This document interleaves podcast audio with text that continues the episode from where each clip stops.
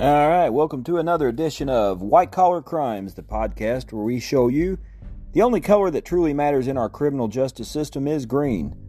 I'm Ryan Horn, your host, as always, and as always, welcome to have you aboard. I uh, do have a quick update on a fairly recent podcast we did on Michael Avenatti, the creepy porn lawyer, as he was known, was sentenced the other day. I believe it was for another four years for scamming a porn actress and former client Stormy Daniels.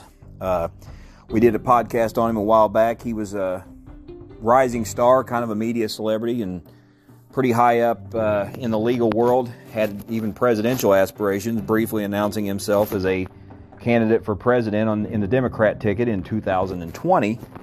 But that came crashing down, and he was brought down for some extortion with Nike and some other sleazy activities involved with various clients and, you know, a few other financial crimes. And long story short, he got some prison time and got some more here the other day. So uh, if you haven't heard that one, I recommend going back and listen to the podcast on Michael Avenatti, the creepy porn lawyer. But you know, we said a while back we were going to do a sports episode on a white collar crime case, and that's what we are going to do in this episode, and it's actually one that was uh, fairly recently. But this is on the uh, Louisville men's basketball sex scandal that ended up actually costing them their 2013 NCAA basketball championship. Now, the University of Louisville, they do have a long and very proud basketball history. That's uh, a big program there. They one of the bigger ones in the country most of the time I can think of. And I honestly don't follow college basketball that closely, but like a lot of people, when the you know the NCAA tournament is out, sometimes I'll watch and follow and you know see how it goes. Usually, I'll root on some schools that I've been to: Southern Illinois University, University of Cincinnati. You know, ones like that, cheer them on. But usually, Louisville's almost always been a contender that I can remember, and. Uh, that was the case this year. They in 2013 they would end up going all the way. And they have won two other national championships previously. They won one in 1980 and in 1986. And I do remember the one in 1986 watching it live when it happened. I believe they beat Duke University that year if I remember correctly. Kind of an upset also if I remember. And they would win in 2013, but sadly as it stands now they technically only have two national championships as the ter- 2013 scandal would be vacated, or would the 2013 title would be vacated by a scandal. Now, the University of Louisville men's basketball program has been to about 38 NCAA tournaments with eight Final Four appearances. You know, again, pretty uh, pretty impressive record. Now, this team was coached by the famous basketball coach Rick Pitino, you know, he's been around in college basketball a long time, coached various schools. I believe he coached uh, Kentucky for a while. Also was coached the NBA for a while. I believe it was the Boston Celtics. And he put together a pretty good team this year. In fact, in the 2012-2013 regular season, they finished with a very respectable 26 and 5 record. And that would earn them a number 2 seed in the NCAA tournament, you know, and as you know, seeding is very important in that because very rarely do, you know, the high seeds, the 14, 15, 16, a lot of those very rarely get past the first round, or if they do, not very deep into the tournament. So, you know, the goal was to finish strong and have as high of a seeding as possible. And generally, a lot of times your ones, twos, threes, fours, it seems like from what I've seen, those are the ones that make it in advance on into the tournament. And they cruised to a lot of easy wins in this tournament, except for their Final Four matchup with Wichita State, which they did end up winning 68 to 62, which was kind of low scoring for a for an NCAA game and compared to some of their other games. But they would go on to win the championship 82 to 76 over Michigan. And after this win, they joined some pretty exclusive company as the only school to have ever claimed championships in all three of the major college basketball tournaments. In 1948, which was certainly before my time, but they won the NAIA tournament, which is equal to today's NCAA tournament. So they won it all at that time. And then in 1956, they won the NIT, the National Invitation Tournament. That still does exist today, and oftentimes, for those of you that follow college basketball, if your team does not make it to the NCAA tournament, this is most likely where they'll go if they still had a fairly respectable record and season. It's an alternate, smaller scale down tournament, but nonetheless, it does have some prestige. In fact, uh, Southern Illinois University, where I went and got my bachelor's degree at in Carbondale, Illinois, they actually did win this national t- title back in 1967. Kind of a big deal around in my area because, you know, it's just a little bit smaller downscale at that time than, uh, you know, the NCAA tournament. But it nonetheless was a pretty big deal to win that, and they also won that in 1956. But this would kind of become stained in their recent championship in 2013 when Yahoo Sports, which still around, I know my first uh, email account was a Yahoo account, which I actually still have, and you know my first homepage that I had was Yahoo back, you know, and Yahoo's still around. I still look at it, but I know it's not nearly as prevalent as it was at one time. But uh, you know, Yahoo Sports is the one that kind of got the ball rolling on unearthing this scandal and they reported that the university was actually investigating allegations made by self described Madam Katrina Powell. Now, Miss Powell alleged that she had been paid thousands of dollars by the university from about 2010 to about 2014 to provide strip shows and sex for the players and recruits. I mean, this is how they got them in. You know, it not only enticed them with the promise of a lucrative academic uh, university and career and a chance to play college basketball at a big school. Nope. The way they lured him in was with sex, hookers, uh, strip shows, all the, that kind of thing, and paid this. The university is supposedly the people involved in the basketball program paid her to orchestrate this. She disclosed that Andrew McGee, a former assistant and director of operations, had paid her for these services. Now, McGee was also a former Louisville Cardinals player. In fact, he was part of the 2008 team that reached the Elite Eight. You know, final final eight teams in the tournament. Uh, you know, again, pretty uh, impressive just to go that far. And those of you that aren't familiar, the NCAA tournament starts out every year with 64 teams, and it gets real interesting usually when after the first couple rounds, and then you get into what's known as the Sweet 16. Um, I can remember one year Southern Illinois University, I think it was back in maybe 2002, made it to the Sweet 16, which is a pretty big deal around here. You know, little OSIU Carbondale to get that far. That was the furthest we'd ever gone. So, you know, a lot of teams never see the Elite Eight, Final Four, and certainly the NCAA Finals. So he was part of a pretty good team himself because they reached the Elite Eight.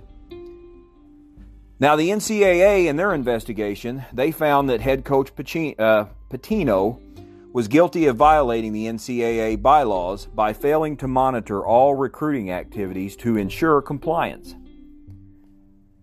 And they also determined McGee failed to engage in ethical conduct and failed to disclose info and cooperate with the investigation. Now, Pitino would also be suspended for the first five games of the 2017 season. However, the university fined him in October 2017 before the season even began. I Guess they eliminated the problem as soon and quickly as possible. Now, the ultimate penalty came when the NCAA stripped them of their 2012 and 2013 national title.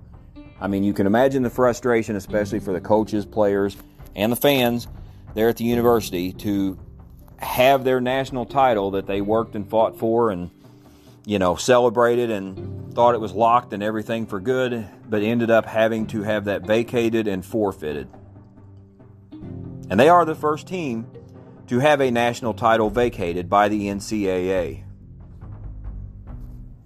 Now, many players not involved, they did sue to get their stats and some of these things at least recognized. So, after that, of course, you expect there is a fallout from it. Um, after this, Pitino, he goes on to coach in Greece for a couple of years, which, you know, basketball is big in a lot of European countries. And, you know, uh, it's what he's always done as coach. I'm sure he probably didn't want to do anything else for a living. So, for a while to lay low, he goes off into Greece and operates for a couple years.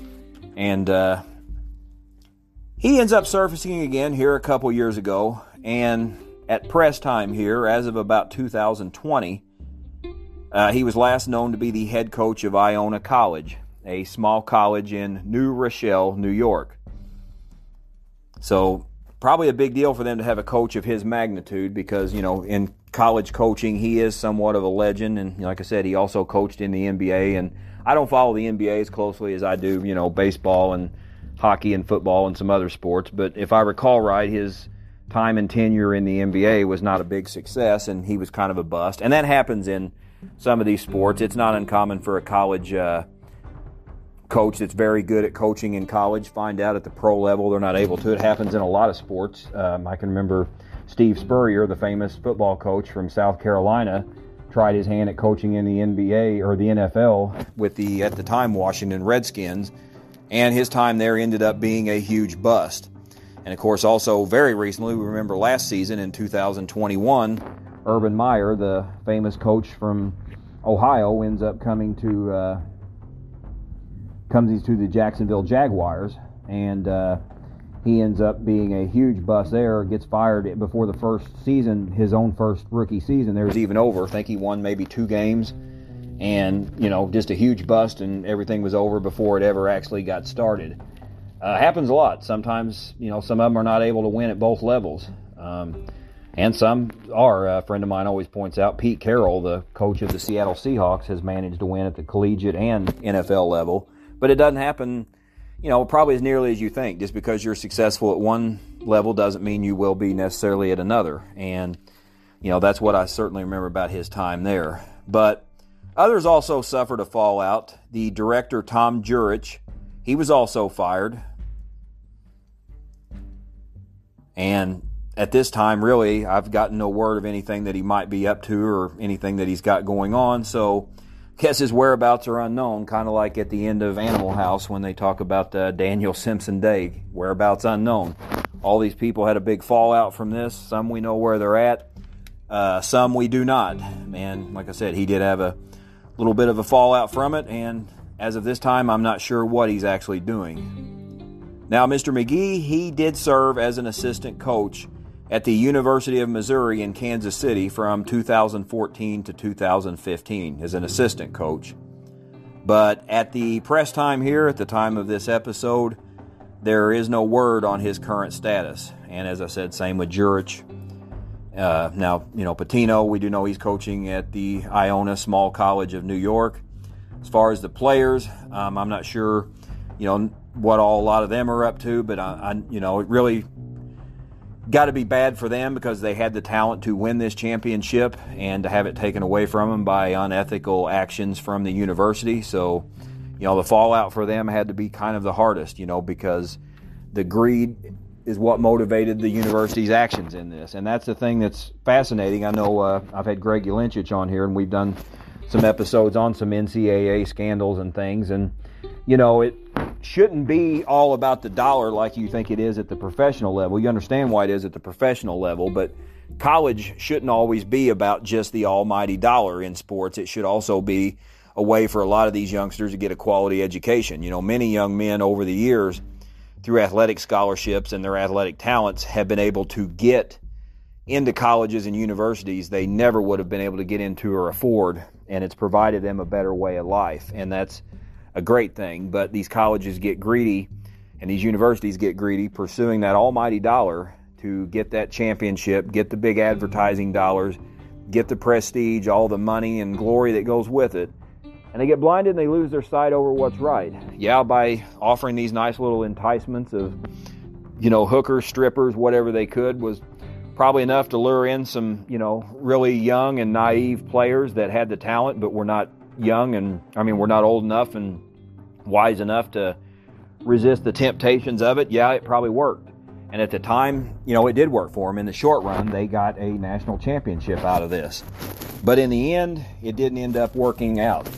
In the end, it cost them everything because not only did they lose their national championship over their greed and their pursuit of the almighty buck, it also really harmed their reputation. Um, who knows how long it's really going to take for this to hang over them because it hasn't been really that long. You know, it was just kind of brought to light about seven years ago. So we'll see how this all goes in the end.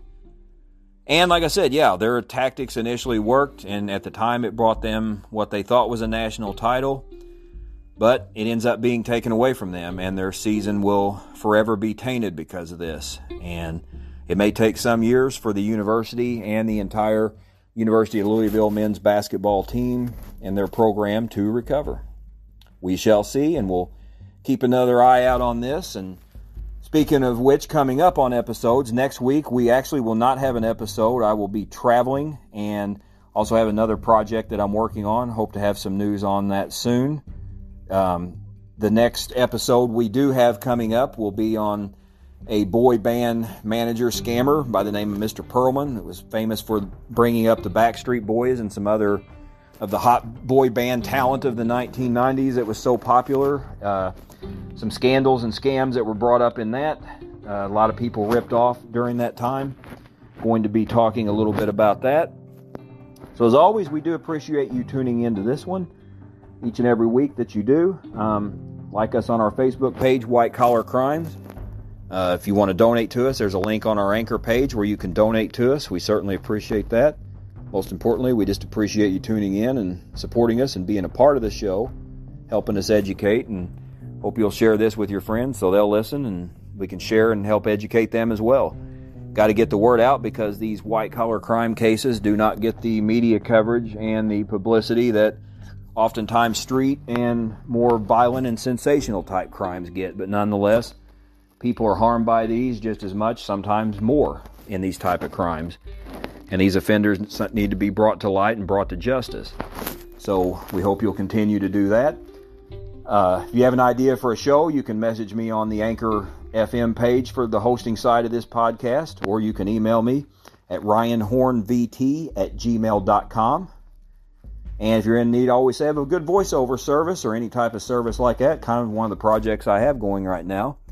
You can check out my website at ryan-horn.com. So, and as always, too, we encourage you to adopt from your local shelter. As my wife likes to say, adopt, don't shop. Your next best friends waiting for you there. And uh, say no to the puppy mills and help support your local pet shelter. So, as always, we thank you for tuning in, and we will see you the week after next. God bless and take care, everybody.